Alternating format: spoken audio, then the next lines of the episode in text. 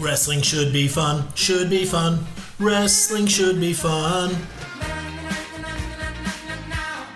Wrestling should be fun, should be fun. Wrestling should be fun. Brothers, sisters, gender resistors, welcome to the Wrestling Should Be Fun podcast. This is episode 89, and this week we have a hell of a guest for you. It's a big week for Progress Wrestling. It's Chapter 151 Heavy Metal. It's one of the biggest matches in recent British wrestling history, happening between Spike Trivet and Cara Noir for the Progress title. And this week we have got a guest that is closer to that than anyone's going to be apart from the two participants in the cage. I have a man this week who has one of the best nicknames in wrestling. It is the one-man armory, Bullit. Bullit, how are you doing today? I'm good. How are you? Yeah, I'm very good. I'm very excited to chat to you. I have a bit of a penchant for the big man in wrestling, so to be able to discuss with you some of the inner workings of working that style is really exciting for me. Generally, how are you feeling? Like, this is a big week for you as well, like in wrestling? Yeah, I mean, it's quite a lot of anticipation building up towards that match, right? So I'm a little bit tentative. I know that the current plan is that Spike wants to deal with it on his own, so that's the plan, and Spike's the boss, so we'll just we'll see what happens. But you know, if that's what he wants to do, then that's what he's going to do. So I think by now Spike's worked out that following his path has really worked well for him so far. Of course, he's the champion, a long-serving one at that, and you've helped along the way with that. I wanted to start by asking about the name Bullit. Without, you know, you don't have to go too deep on it, but it's such a unique name within the sphere right now. You know, you're not using a sort of average name like a Matt or a Dave or something. So how did the name Bullit come around? My dad called me Bullit when I was a little boy. My mum used to shave my head, and my head is shaped like a bullet. So my dad used to call me it when I was a kid. And so, yeah, a lot of what I do in wrestling is based around things to do with my dad and the people that I love and stuff. So, yeah. It's the reason why I wear the colours that I wear, and it's the reason why, I'm named Bullit. And then I did always think, you know, that sort of eventually I'd get to somewhere where somebody would want to change the name, and somebody would want me to maybe still have Bullit in the middle of it, but, you know, have a first and last name on either side of it and stuff. But nobody's ever asked for it, and so I have no intention of ever changing it. You know, it depends where I go, but if nobody asks, I'm not going to change it. And then I think now it's got to the point where if somebody does ask, then they better have a really good reason, and they need to kind of sell it to me now. They need to sell me a reason to not call myself what I've been calling myself since the first time I put on a pair of boots. I've never had to change it. So I never will. If there's never a reason, I don't plan on ever being known as anything else. Yeah, you've built up obviously a reputation with that name now. Like obviously to someone like myself who's seen you through the progress sphere, like I see you as Bullit, and it's a name that really works. Like, it sounds like the name of a guy who is the muscle. And you're like, you know, I wanted to talk about your moveset as well. Like, you're, you know, being a big guy wrestler, you know, you're one of the, if not the largest guy on that progress roster. Like, do you feel your moveset is like, you get an advantage over other people? Like, you can do moves that other guys maybe can't do just being like the bigger wrestler? Well, no, quite the opposite, really. It can be a little bit frustrating sometimes when, you know, other wrestlers who don't weigh anywhere near as much as I do wrestle each other. And therefore, when they both weigh next to nothing, they're then able to hit power bombs and choke slams. And I mean, no one's really doing a choke slam, fortunately. And if they did, I mean, it's just not going to go over very well now to do a choke slam. Anyone that comes into progress now and starts trying to do choke slams is just going to probably bomb. But, you know, there's other moves that I do, you know, the Claymore kick that I do it in a particular way.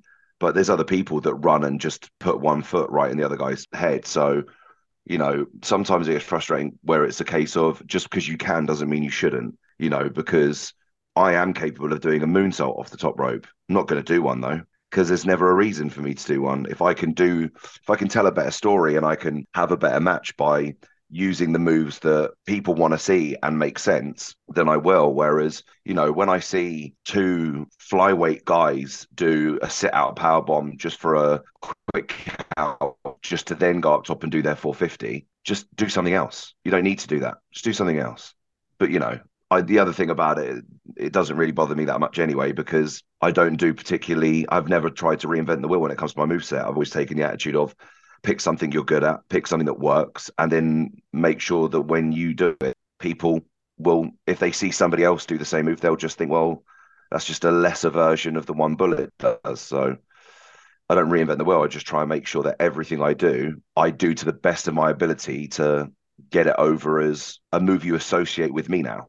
Even though you'll see probably on a show, especially on a Progress show or a Soft Pro show where there's like 7+ matches on the card, 7 minimum, there's a good chance you might see some of my key moves at least once before I come out. But as long as I do mine better than the other person did theirs, it's up to them whether they want to do the same moves that, I'm getting associated with me as well.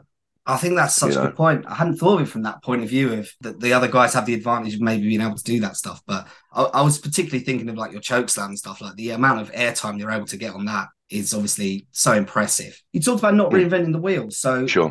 Where did your wrestling fandom kind of start from? So are you taking influence from people of the past? Did you always like the big guys growing up, or were you a more general fan? Were you even a wrestling fan?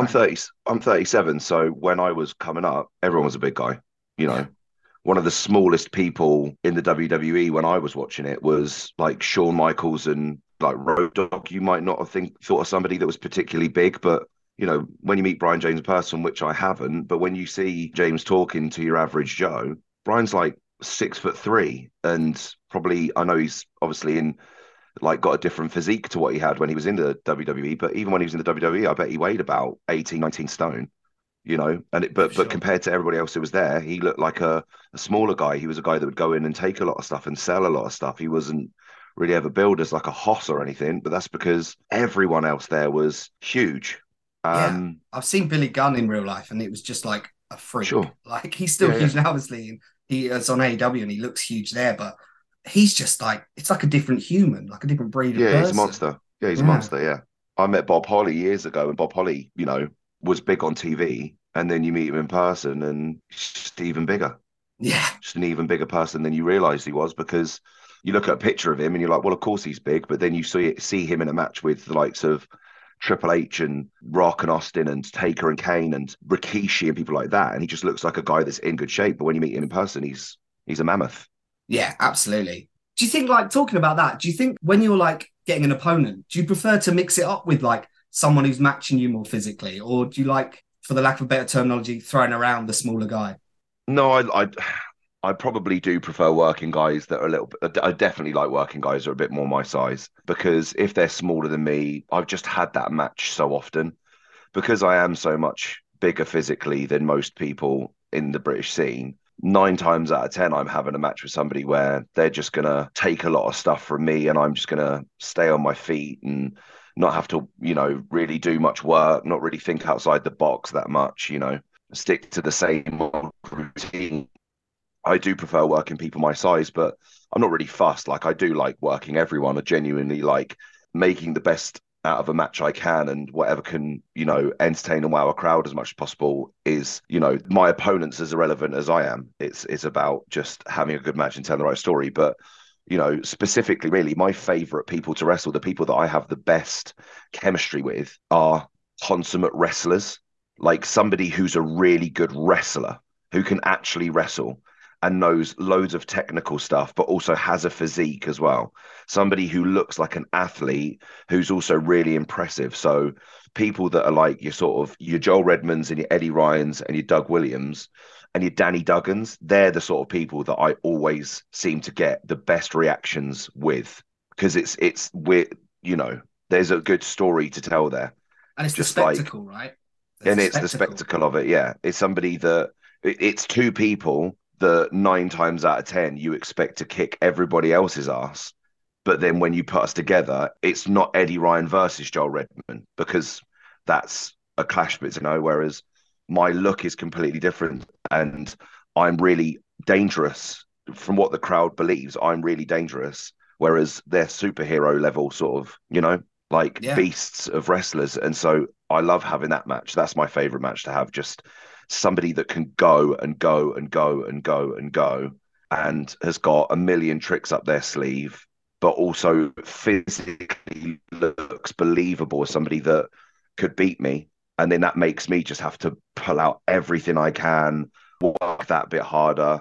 And just, it just makes for a way more fun experience for me during the match. Whereas if I'm just wrestling another big guy that's a bit slow, you know, then I can only do so much to speed the pace up. Kind of stood there knocking him over and over again. That can get a bit monotonous as well, especially when you do it all the time. Yeah. Yeah, I can imagine. I mean, I'm always a fan of like the big guy wrestling. I know you said about maybe it's sometimes with the right opponent, you can get like a really athletic contest and stuff, or maybe sometimes unfortunately it's sluggish, but I love to see like the bigger guys tear it up. I think a wrestling card should always have that variety on it. And if you've got two big guys on it, and I mean, Progress have got that pretty much every show at the moment with the Atlas division being so prominent. I think it's somewhere where, you know, guys hopefully can thrive. Sure, but there's bigger guys and there's bigger guys. Like that Atlas belt, you know, I've got a bit of a bee in my bonnet about the Atlas belt because I appreciate the fact that Progress have it. And, you know, it's obviously a belt that's been around for years. So it's a belt that pre-exists the current ownership and therefore the current writing team and stuff like that. But, you know, there's like 3 or 4 people at Progress that fit the actual criteria for the Atlas Championship. And so I just think either get more people in that fit the bill so that you've got a bigger division for the Atlas belt, or have a different other belt at Progress, you know? I can't disagree. Progress world title, have the tag titles, have the tag team titles, and then have a different second belt. Because, yeah, like there's been some Atlas champions that aren't heavyweights and they know they're not heavyweights. So why have they got that belt, you know? And it's because they want to they've done well enough to deserve a championship opportunity. They get a championship match, they win it. And it's just it feels a little bit like a participation trophy, you know? It's you're doing really well, so here's a belt because we can't make you Progress champion at the moment. We've got to give you something else. Whereas that Progress belt, you know, there, rightfully so, there's only one of them. There's only one real Progress championship, you know. Whereas the Atlas title, you know, the best I've seen it, and it really sort of reinvigorated it, was when Damo had it. When Damo had the Atlas championship, that's when it was like, okay, cool. Now that's, you know, I mean, Damo and the Atlas title, you go hand in hand. Do you know what I mean? He's like a globe of a human being. And so am I. But like, who else? I'm literally asking you. You name anyone that you know at Progress who's an actual heavyweight. I'd say that maybe the previous champion Luke Jacobs might maybe have a say in that. He's a big boy, no, but the current champion is Ricky Knight Jr., right? And he falls a little below. He's a big boy and he's a tough son of a bitch as well. And he's a great wrestler, but he's not a heavyweight. He's not even close. And he knows he's not. He's just it's not who he is. You know, he's a hell of a contender and hell of a wrestler. I'm not saying that Luke Jacobs isn't deserving of championship gold. Just doesn't make sense to have him as the Atlas champion when that's supposed to be a heavyweight belt. Yeah, but and he's also he was a cruiserweight champion in other promotions. So he was a cruiserweight champion in another promotion at the same time he was Atlas champion, indeed. But the thing is, Luke's not a cruiserweight either. No, you know, so neither of them made sense. Luke is just an absolute brawler and, you know, a machine and stuff. But I didn't ever have a problem with him having the Atlas Championship. You know, it's not a problem. It's just a case of it's not a case of who the champions are that's the problem. It's the case of you've pigeonholed what this belt's meant to be, and then there's not enough people to make that what it is. So change the belt or change who's going for it in the division. Bullit, I make you right, and it's a chat that's. Or come just up change what the Atlas title stands for. No, I actually don't disagree with you on this. I want to see the biggest and the best go head to head, and I don't necessarily agree that it's been diluted at times. It's refreshing to hear, and I'm sure it's a belt that you want to maybe bring some prestige to down the line, and maybe we'll get onto that down the road. But I wanted to go into your wrestling journey a little bit. I wanted to go into how it started and everything, and we'll go through that, but. I was trying to do some research on the longest back I could go, and the furthest back I seem to be able to find for yourself, and I'm sure it's a lot longer, but this is what I could find, is December 2017 at a BCW show. Now, as I say, I'm sure the journey started well before that. So just talk to us about how you sort of came in and where Bullit was first born. So, yeah, I mean, it was originally called BAWF, that promotion, and it was just local to me.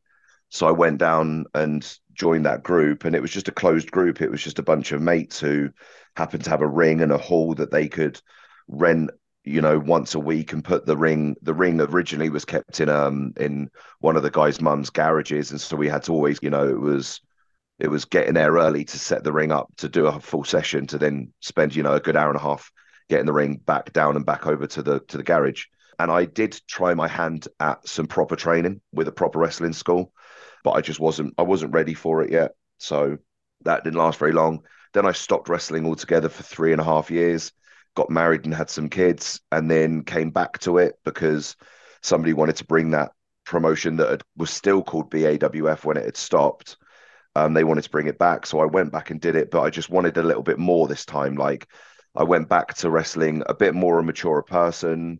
I'd also got myself in pretty decent shape to get married. Like, I'd put on a lot of weight, and so I lost loads of weight. And so when I went back to wrestling, I was just healthier. And so I was better at wrestling because I was healthier. And so I just wanted to branch out and see how I could, you know, I'd never given it a proper try when I was doing it before, of like seeing if I was ever good enough to exist outside of that one little bubble. So I took a punt, and it just paid off, and it paid off immediately, and it paid off really well. You know, I just went from only wrestling in one place to within 3 months I was wrestling in like five.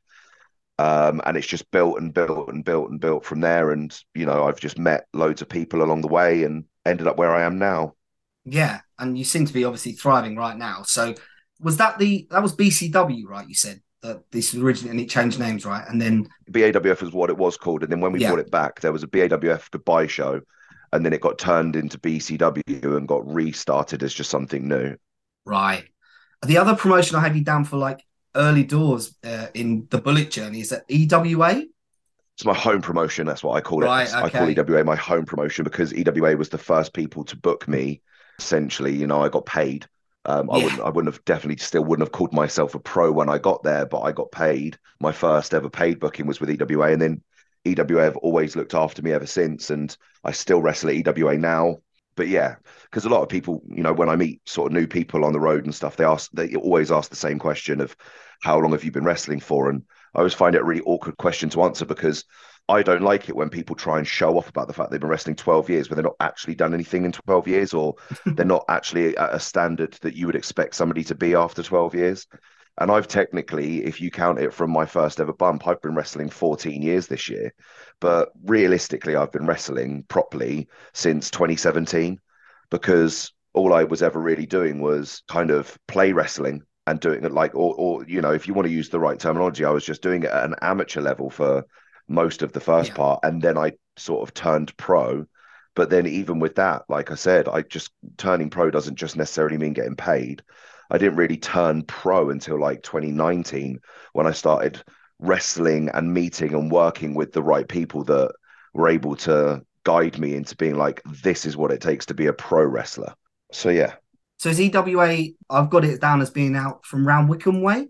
So is that like closer to home for you, or was it a bit of a trouble? Yeah, because I'm from Marlow. I don't live in Marlow now. I live just outside Reading, but I'm from Marlow, and Marlow's like 1.2 miles away from High Wycombe. Oh, okay. So that's the other reason why I call it hometown promotion, because I've lived outside Reading for, again, 14 years, because the reason why I went to that group originally was because I just moved to outside Reading and I was just that bit closer to Bracknell. But I still consider myself a Marlow person, you know.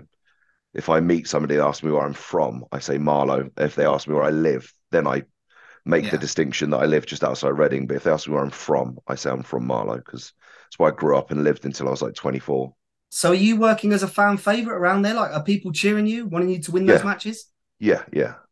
Oh, excellent. Yeah. So is that a different environment to how you're, like, seen generally? Like, do most crowds take you as a bad guy or a good guy? Or no, it flips and flops. Like, only like a year and a half ago, it was pretty much an even 50-50 split that, like, half the promotions I worked for, I was a babyface, and the other half I was a heel. But what always happens is 9.9 times out of 10 is I come in as a heel and I get turned into a babyface relatively quickly, or I just stay as a heel. And it all varies on who's already in that promotion. Like with WrestleForce, I did 2 shows as a heel for WrestleForce. And then I was a babyface, because even as a heel, they were cheering me because I was different and cool. And, you know, and again, it's the size difference as well, you know, because WrestleForce has got big guys and has had big guys other than me, obviously. But most of the guys WrestleForce were the sort of cruiserweight sort of looking guys. And I think that's what the crowd liked about seeing me and seeing me regularly, because I was working for WrestleForce all the time, was, you know, it was just like a different, it was just something different. So they cheered me even when I was doing bad things. But I'm really comfortable working either. I genuinely am really comfortable working Blue Eye or heel. But now, now I think there's two promotions where I work babyface. Yeah. And everywhere else I'm a heel. Well, I mean, obviously there's that kind of traditional thing of big guys getting booked as heels, but I'm glad that you can enjoy yourself and be a babyface as well in some promotions. Do you find it more challenging to get the crowd behind you? Is it easier to play the bad guy, or like? It's way easier to play the bad guy, but if I'm a baby face somewhere, like I said, because 9.9 times out of 10, I've come in as a heel and then turned baby face as opposed to come in as a baby face. It is quite a struggle to just come in as a baby face. But no, normally if I'm, normally by this point, if I am a baby face in a promotion, it's because they already made the decision themselves that they liked me, and that's what turned me babyface. Yeah. So I don't find it hard to then keep that babyface sort of reaction and love from them, because I don't change a lot about what I do as a babyface, you know. I still beat people up as a babyface the same way I beat them up as a heel. It's just that the other person in the ring with me is just disliked. Yeah, I suppose if you can garner that organic response with a crowd, like you say, it gives you an opportunity to do that kind of turn. I wanted to talk specifically, and this is a personal one for me because he's the champion in my local promotion. I was looking through your cage match at some of the guys you faced, and obviously it's an impressive list. But a guy I just wanted to give a little bit of love to is Corey McRae, who I've noticed you've wrestled a load of times in World War Wrestling. Just once in World War Wrestling. Oh, was it just the once? Oh, no, twice. Yeah, I wrestled him at the barn as well. I'm in love with Corey. I think he's a fantastic wrestler. So I just wanted to get your thoughts on Corey, really, and how good he is, or, you know, your thoughts personally. I really like Corey. Corey's a genuine pro. He takes the job really seriously, and he takes what he does really seriously. And, you know, he really just has to make sure every time that he has a great match. And so he's driven and he's talented. Yeah, I really rate Corey a lot, and I really enjoy wrestling him as well. I thought me and him had really good chemistry too, and we had a banger of a match at World Wrestling in the hall. Like I say, we had one at the crowdless one at the barn that World Wrestling filmed just coming towards the end of the pandemic, like after we were allowed to like be around people again, but you know, you weren't allowed to do like full events and stuff. We had a match there, which was the first time we touched. But what we ended up doing in the second match, when it was for a number one contender spot, was, I'm still to this stage really, really happy with that match. And yeah, Corey was a fantastic guy to wrestle for that match to be as good as it was. Well, I'm glad I've got him over, because I've been pushing to get him on the podcast, and I just think he's phenomenal. He's championing my local promotion, Ignite, and I always enjoy his work. Okay. And I'm going to have to go and search out that match. You speak about guys that, you know, have enjoyed wrestling. You say about Corey. I mean, you've wrestled some legends. I see Doug Williams is on the list. Is there anyone else on that list that were dream opponents and that you've already ticked off? Yeah. So when like I said earlier, like I did do a little bit of like actual training school training at VPW. And after I stopped going there, I still kind of kept a sort of loose look on what was going on at VPW or other proper wrestling schools that I could have gone to and stuff like that. And one of the people that I obviously came across and saw was Eddie Ryan, because I came very close to going down to 4FW in Swindon, because again, it's not too far from Reading, but I wasn't ready again. So I wasn't ready for that. So I never ended up going, but I saw that Eddie Ryan always did really well and came out of 4FW and went off to do big things. Like he got a couple of matches with NXT and he went over to Japan a couple of times.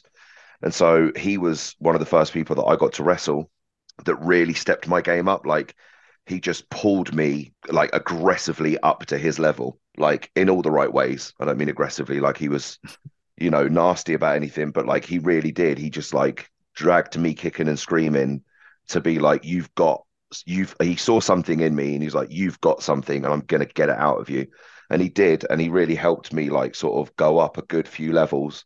And then the other person was, you already mentioned Doug, but I don't want to just brush over Doug. Like, yeah, Doug was a huge one for me because I was a huge fan of his when he was in TNA doing the British Invasion thing.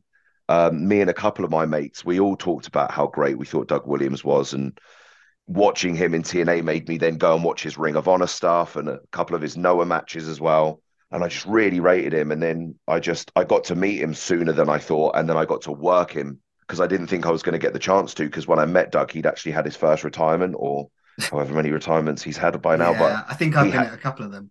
Yeah. So he had stopped and was certain he wasn't going to come back. But then the pandemic happened, and, you know, he's always carried like British wrestling and the success of British wrestling on his back.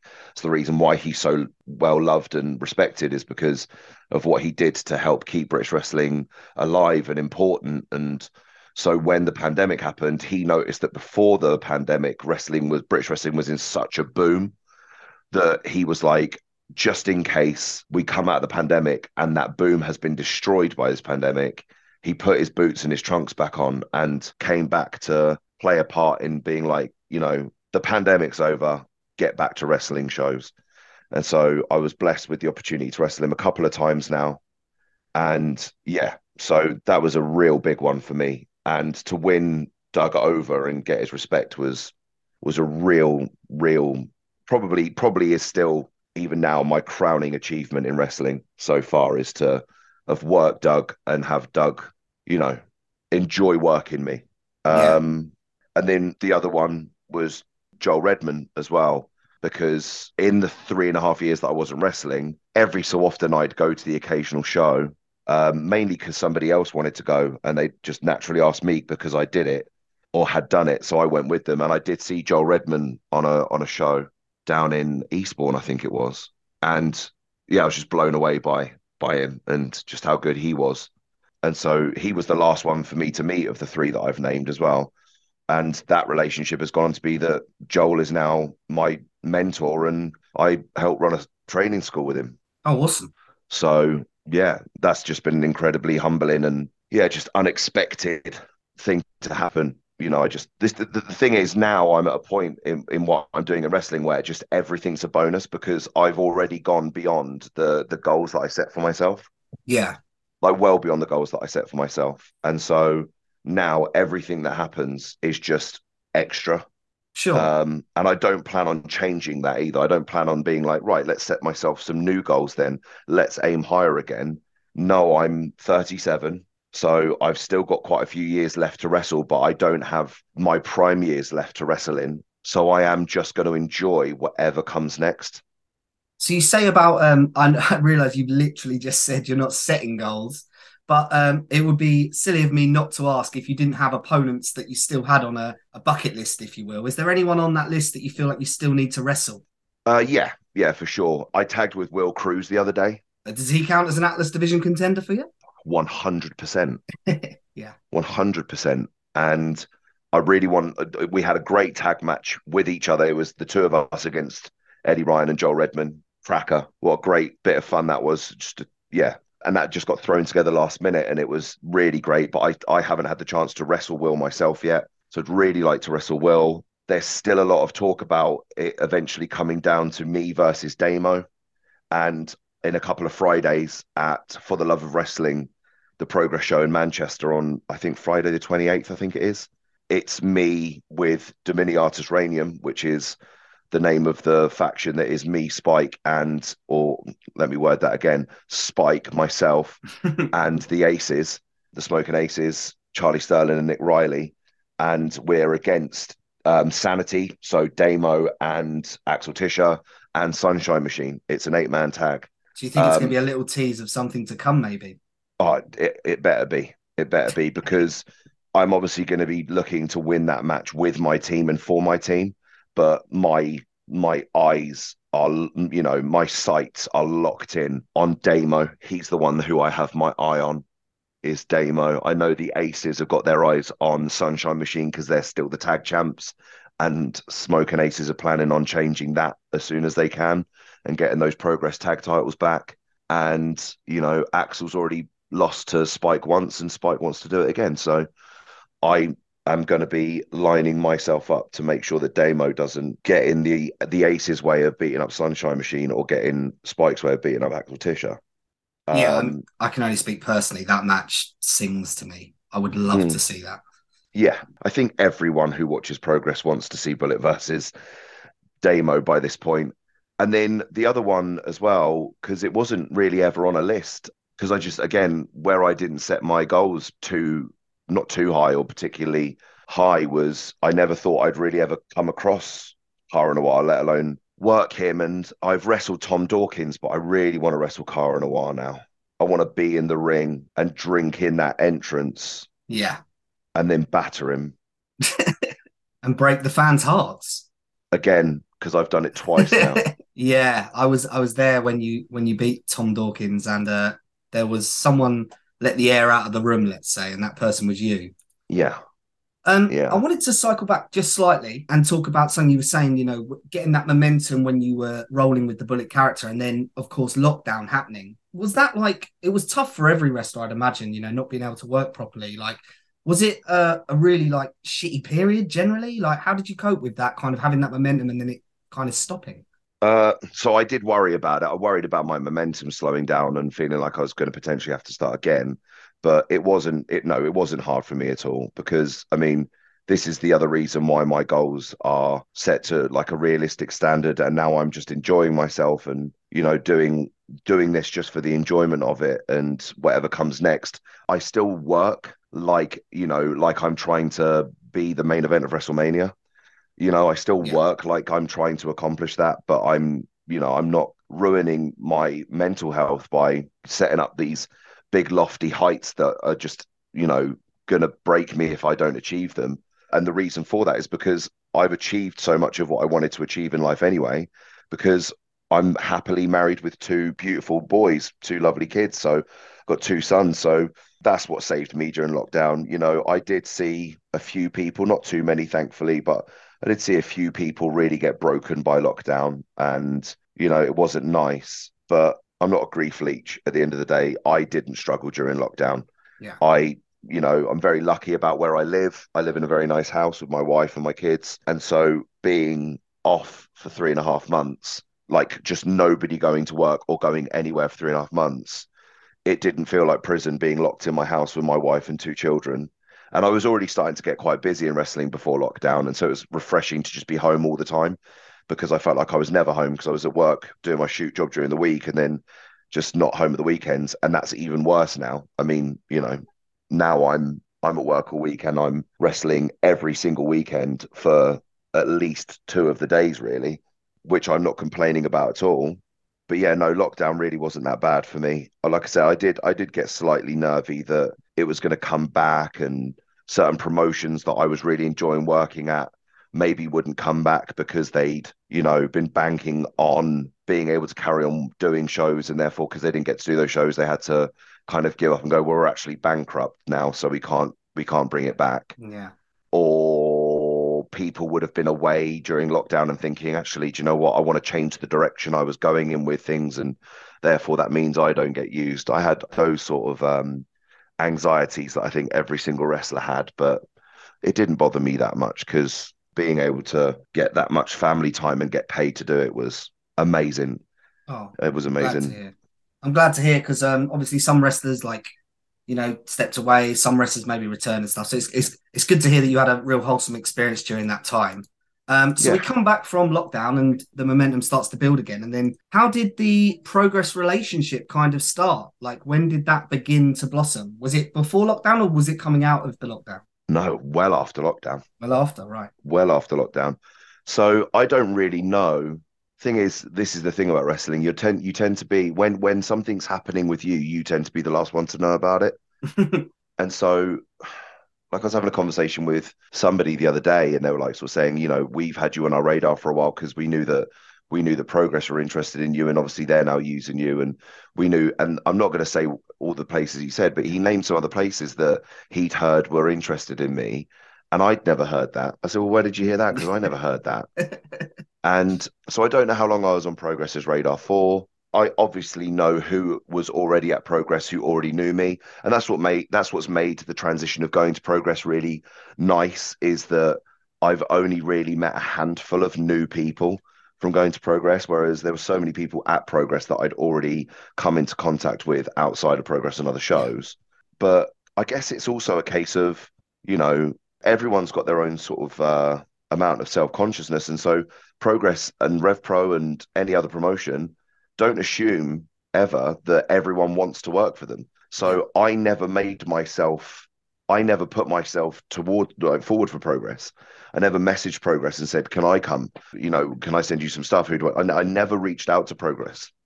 So for all I knew, Progress was just like aware of me, but didn't even know whether I wanted to work for them, because they just assumed, well, if he wanted to work for us, he would have reached out by now, and he hasn't.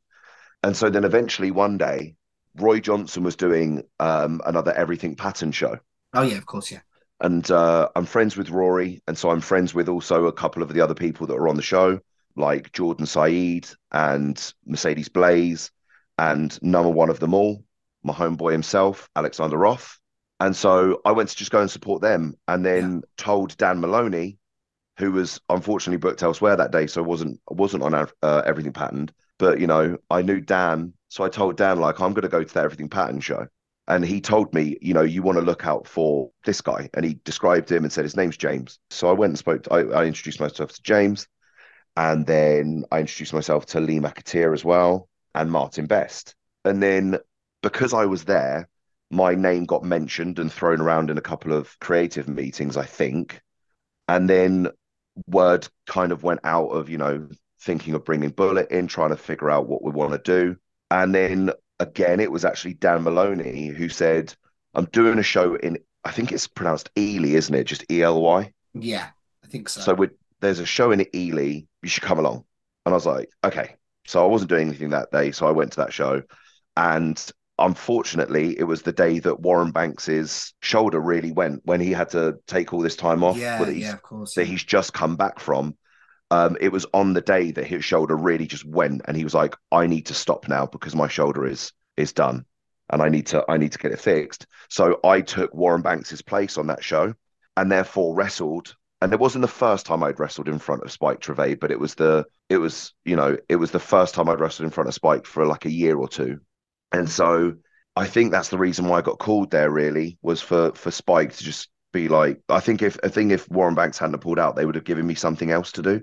So Spike took a look at me there, and then, you know, then I got invited to come to Progress and have a chat. And so then when I came and had the chat, it was, you know, just throwing around ideas about them asking me more than anything, like, what do you think you want to do here, and things like that. And then after that show, that's when Spike, after the show I got invited to, that's when Spike reached out to me and asked me, would you be interested in looking after me?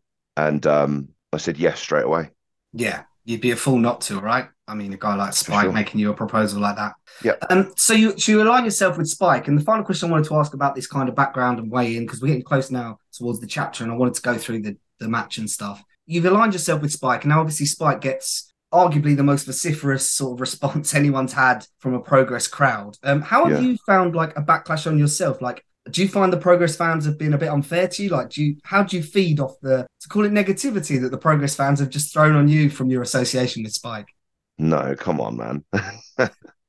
Come on, be real about it. Like, I'd have to be, every villain should find, you know, that they're doing the right thing. And I genuinely do feel like I'm doing the right thing that I should be doing. I think that Spike's got a message that everyone needs to hear.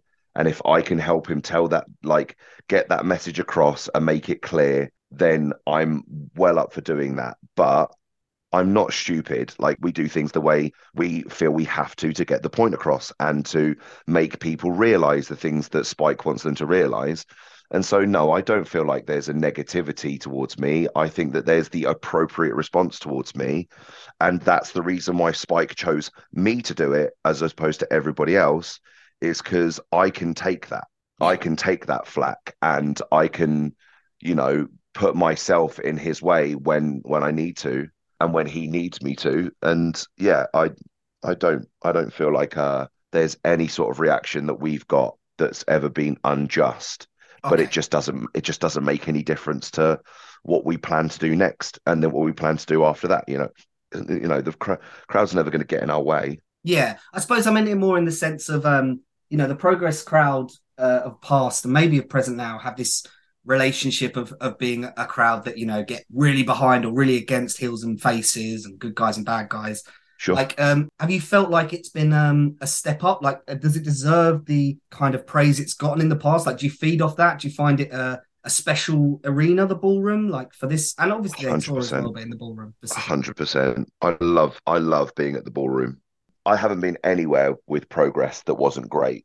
Every venue that we've put on a show has been fantastic. And the thing that's fantastic about it is that Progress has got this great wide stretch about where they, you know, put on shows all over the country.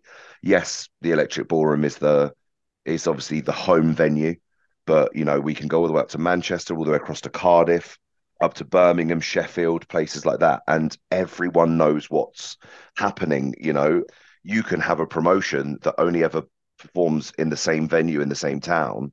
And people who come to a show will come to the next show and be expected to remember the storyline that was happening on the last show. And they don't remember. Mm. Whereas you could be dealing with a load of stuff that's happened solely at the ballroom for the last three shows in a row. But then you take the crew up to Sheffield and everyone in Sheffield knows what happened on the last three shows because they follow it and they're passionate about it and they're into it and they're behind it and they're up for it as well. And so, yeah, like the crowd at Progress is fantastic. They really are. They really are. I've been in so many different venues now. And, you know, at the end of the day as well, Progress is an adult show, right? Yeah. Essentially, it's 14 plus. So it's an adult show. And adult shows are really difficult to get a genuine reaction out of. Mm-hmm. And in some adult shows, they're really hard to get a reaction out of, full stop. Because they're just people that come for their own agenda.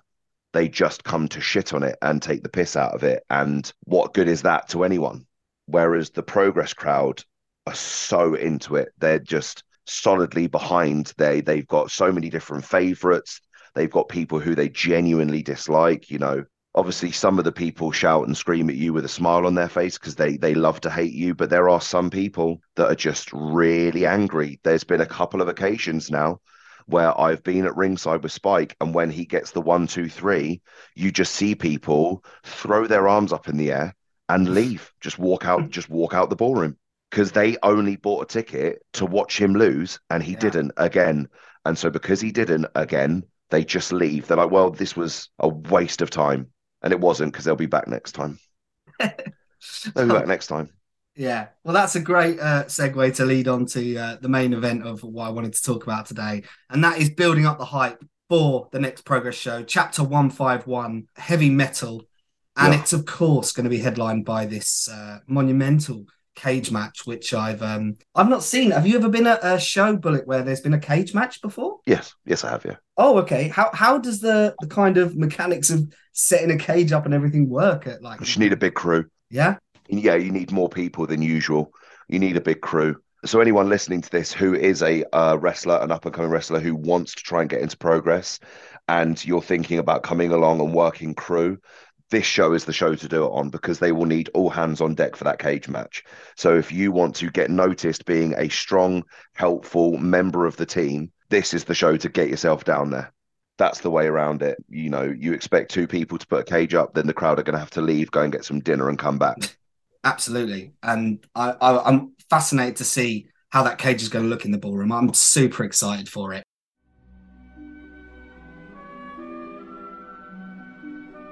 Let's go back to the start of this story then. And I'll bring you in when your points come in, Bullit. But I'll talk a bit before about the stuff that happened pre your existence in this storyline. So we had Spike during the Peckham era, of course, going on his unbeaten run. And Carr ignoring those requests for a title match back then. Hello, Mr. Noir. Now, I don't know if you know this, but I actually boast a bit of a win streak here in Progress. 5-0, actually. That's the best win-loss record in modern Progress history. And even you, our king, can't boast that. Can you? No. So I think it's about time that we gave everybody at home and me what we want and give you a nice little title shot of that lovely belt that you wear quite disgustingly around your neck. So what do you say, champ? Of course, Spike and Cara had feuded in other promotions, but within the Progress sphere of things, you know, Spike being 5-0 and not receiving his title match, I'm sure he's probably spoken to you privately since, Bullit, but I'm sure that got in his craw, right? The fact he was being overlooked by Cara as early as then. Mm-hmm, definitely. We go from that, and he starts taking DQ losses to the likes of Harry Singh, you know, just saying that the wins don't mean anything, so he's going to put the younger talent over, and, you know, we realise that in this situation, of course, Spike is being facetious. He's not really meaning what he says. And this feud with Cara goes on. Now, I'm trying to find the point at which you first get involved here, Bullit, and we start hearing your story. And it's Spike v Cara not main eventing the show because Spike's saying that it doesn't deserve to main event. The match ending in a double DQ. And on my notes, it says, you're physically holding Cara back in the images that the person putting these notes together has seen. So do you remember this moment? Do you remember this match? Do you remember what you were thinking then? Yeah, so I clearly wasn't holding Spike back. I was holding Cara back, and that was intentional. A lot of people have got this skewed version of how things went for me at Progress, and that's that I worked crew until I got an opportunity with Spike. That's not the case at all.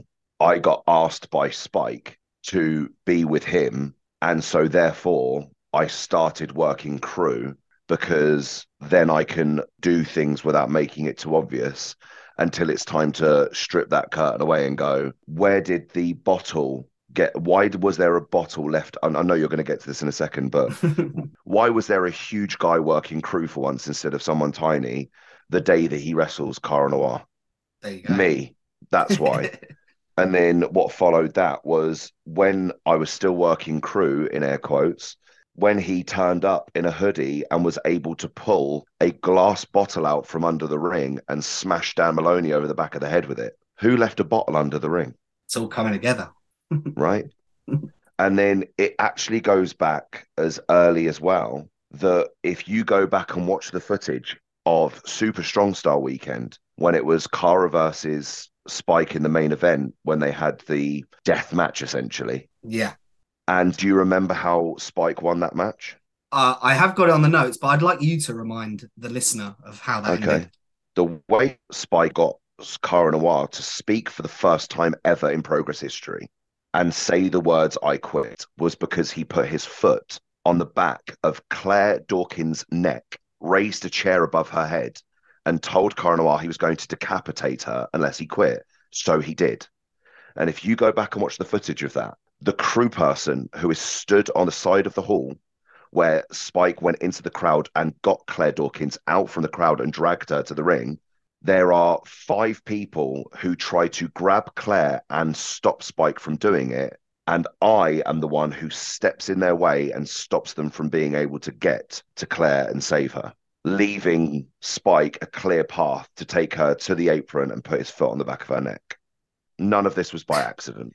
I literally have in the notes, Bullit front and centre. So I'm glad you elaborated on that. And it didn't escape our attention in hindsight. Of course, at the time, these are small things we're not noticing, of course. But no, you're looking at poor Claire with a boot on the back of her neck.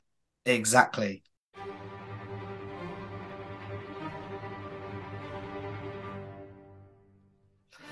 So am I right in thinking that the next involvement is the Spike versus Drew Parker match? Yeah, that was when we took the curtain away. That's when we revealed that I was with him, yeah. So talk to us about that moment and the reaction you would have got in that moment. Just confusion, because we'd been so smart with how we'd hidden all the ways that I helped Spike before that. It was quite funny because I'd get really nice feedback from the higher-ups at Progress, where fans were going to Lee and Martin, Jack, who's the head of the crew, and James, and saying, just complimenting just how good I was helping them. You know, if there are obviously quite a few moments in matches where the crowd are asked to move because somebody's about to get launched into them. And I had a very, very, efficient way of politely, but, clearly asking people to move, and they'd move. And then I would help them find their belongings that had been thrown across the room or landed on, or I'd help get them a new chair because it had got broken, the one they were sitting on. And I played the part very well of a really, really valuable member of the crew.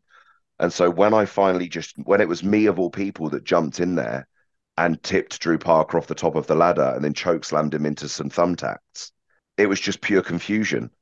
You know, the crew didn't move. They just stood there and looked at me. And then when I just looked back at them, they couldn't move. They were frozen on the spot. And you can hear it on the commentary. They were just like, why is this happening? Why is he doing this? Because I was the last person you suspected to just suddenly stop what I was doing and do something like that. And then once it sunk in, then the boos really shone through, because that crowd, again, because they're so into it, that Progress crowd, they knew the history of Drew Parker and Spike Trivet, and that Spike now to this day has a giant scar down his thigh from a match he'd had with Drew Parker years ago. He has to wear that now forever. And so the crowd, who hate Spike as much as they do, really wanted to see Drew Parker take another pound of flesh from Spike Trivet. And I took that away from them as well. You know what? Within the sphere of what you presented to me, I can see your point of view. It's a very fair point that you make. I've also got in the notes here that the crowd were chanting, "Who the fucking hell are you?" I don't know if you remember that. I remember a couple of them, and I remember a couple of "fuck you bullets," because there was plenty of people in the crowd that knew who the fuck I was. Oh, there you go. And I'm sure that's just ammunition, right? That's fuel down the line. Yeah. So then I've got the next match on here is that Spike uses your help against Doris in Manchester. Yep. Birmingham. And at this point, you're obviously, it's part of the plan, right? You're carrying on keeping Spike in charge, or from your point of view, what is the benefit for yourself from these actions? Well, by this point, Spike was already champion. So it was just always about keeping the Progress Championship on Spike. And so, yeah, it was in Birmingham, not Manchester, that he wrestled Doris. Right, okay. He wrestled Dan Maloney in Manchester. Crowd then, sorry. Yeah, it was the hometown boy, man like Doris. And that was great. That was my first match where I was with him from entrance to exit, you know? And then after this, we go into matches with the likes of Mike Bird and Dan Maloney. Yeah. Spike, you know, retaining again. And then the Gresham match, which I remember being really shocked that you were up on the balcony, right? Yeah. Pain in hand. I hadn't spotted you myself. Was that a pre-planned Spike bit of tactics, yourself's tactics? Yeah.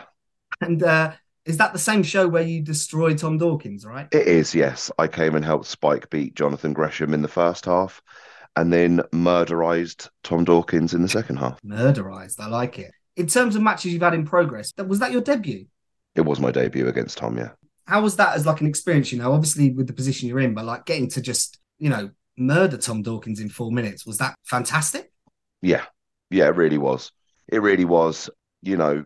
At the end of the day, it's been the case for some time now, but to have your first match against, frankly, Prince Progress, right? Yep. That's what Cara is. He is Prince Progress.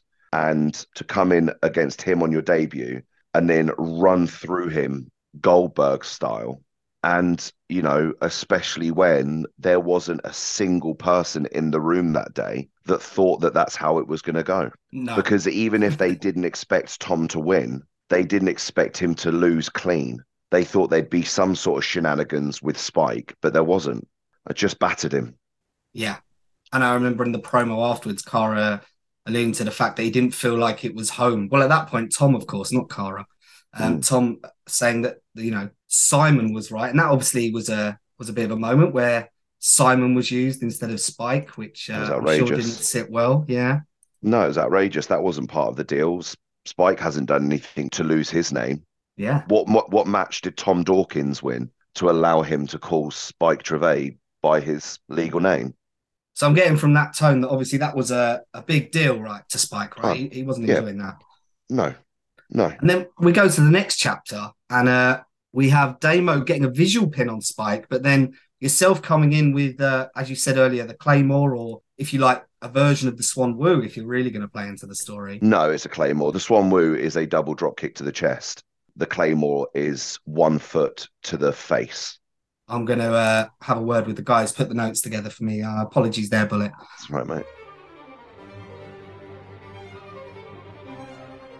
And then we have Chapter 148, Bullit fighting Ring Crew during the Spike v Money main event. Yep. Yourself and Spike, I apologise. Then chaining Money to the ropes and going back to the Spike beatdown of Cara at the Garage chapter a long way back. Gene fighting his way out, but Bullit pulling him back across the neck. That's Tom Dawkins. Tom Dawkins is back in the ballroom, and Spike Trivet looks like he's seen a ghost. Hey, Tom Dawkins is here, and he means business. He saved his friends. When I was away at Christmas, when I was away in Japan, I realised a few things.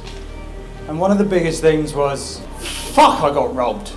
You took my identity. You got piggybacked to the top by this dickhead. Yeah! You wanted to be me, because you fucking hate yourself. I want him back. And then we got towards the match with Dawkins wanting to get his Cara persona back, and we start building towards that. Between that was the tag match of Spike and I versus Gene Money and Tom Dawkins, and that was also in Manchester. Yeah, I literally had that as the next one, yeah. Oh, right, yeah. On my list. I did also have, and again, I didn't put the notes together, that apparently there was a Bullit is a bitch chant. I'm not sure if that rings a bell. Don't antagonize yourself. No, I don't remember hearing that at all. So if somebody was saying it, somebody wasn't saying it loud enough for anyone to notice. It's probably the person that said it that wrote that into you. And then we go to chapter 149. Which, by the way, is a bitch move. I wouldn't necessarily disagree. We get to chapter 149 and we get Bullit and Spike versus Gene Money and Tom Dawkins here. And is this the formation of the current stable, right? Yep, Dominus Rainium. I'm glad you said it because I knew I was going to butcher that name. Yeah. You see, a wise man once said that a fool wears his heart on the sleeve, and a wise man has money in his pocket and has friends in high places and any other superfluous thing that you wish to account to this. Dominus Rainium. It means, loosely translated, as the tyrant's kingdom. And before you, that is what you see. The one-man armory, Bullit, the Smoking Aces, and the Vulture, the Sovereign Lord, Spike Trivet, the Progress Men's World Champion. Progress Wrestling Locker Room. I don't care who you are officially on notice. Every single one of you is in danger from Dominatus Rainium. Do you want to talk for a second about the Smoking Aces guys? I know we touched on them earlier and you saying them still chasing gold, but just about those guys in general and how good they've been. I felt they were actually disrespected a lot by the Progress crowd. I'm not surprised that they took this move in a way. How are they, those guys? They are two of my favourite people. So I've spent quite a bit of time now just outside of wrestling with Charlie and Nick. And yeah, we've got the same philosophy towards wrestling, and they are two of the most talented people I've ever met. And yeah, you're absolutely spot on that they have been disrespected by the Progress crowd, because don't get me wrong, everyone's got their right to have favourites for the reasons they have their favourites. But bottom line is, Sunshine Machine are great. 0121's great. Sanity, we're about to see how great they are again. Lycos Gym's great. God, what are some other tag teams that come through Progress regularly? I mean, yeah, it's a really good division right now. But bottom line is that the Aces are the best out of all of those tag teams. And they might not be popular, but that's fine. You can boo them if you don't like them, but don't boo them for no reason. And, have some respect for them at least. Whereas, they really were almost cast aside, because when they lost those tag belts as well, they had a couple of opportunities to win them back. And then when they joined us, it was because they were there, and Spike and I spoke to them while they were there, and they did want to speak to us as well because of the fact that it was their first match back in like 6 months. 6 months they've been gone, and that was, I hate to admit it, but to a certain extent, that's just how much the Progress crowd can influence the booker's pencil sometimes. And, they came to us and we planned to go to them anyway. It was just perfect synergy. It just made sense to both sides, to Spike and to the Aces.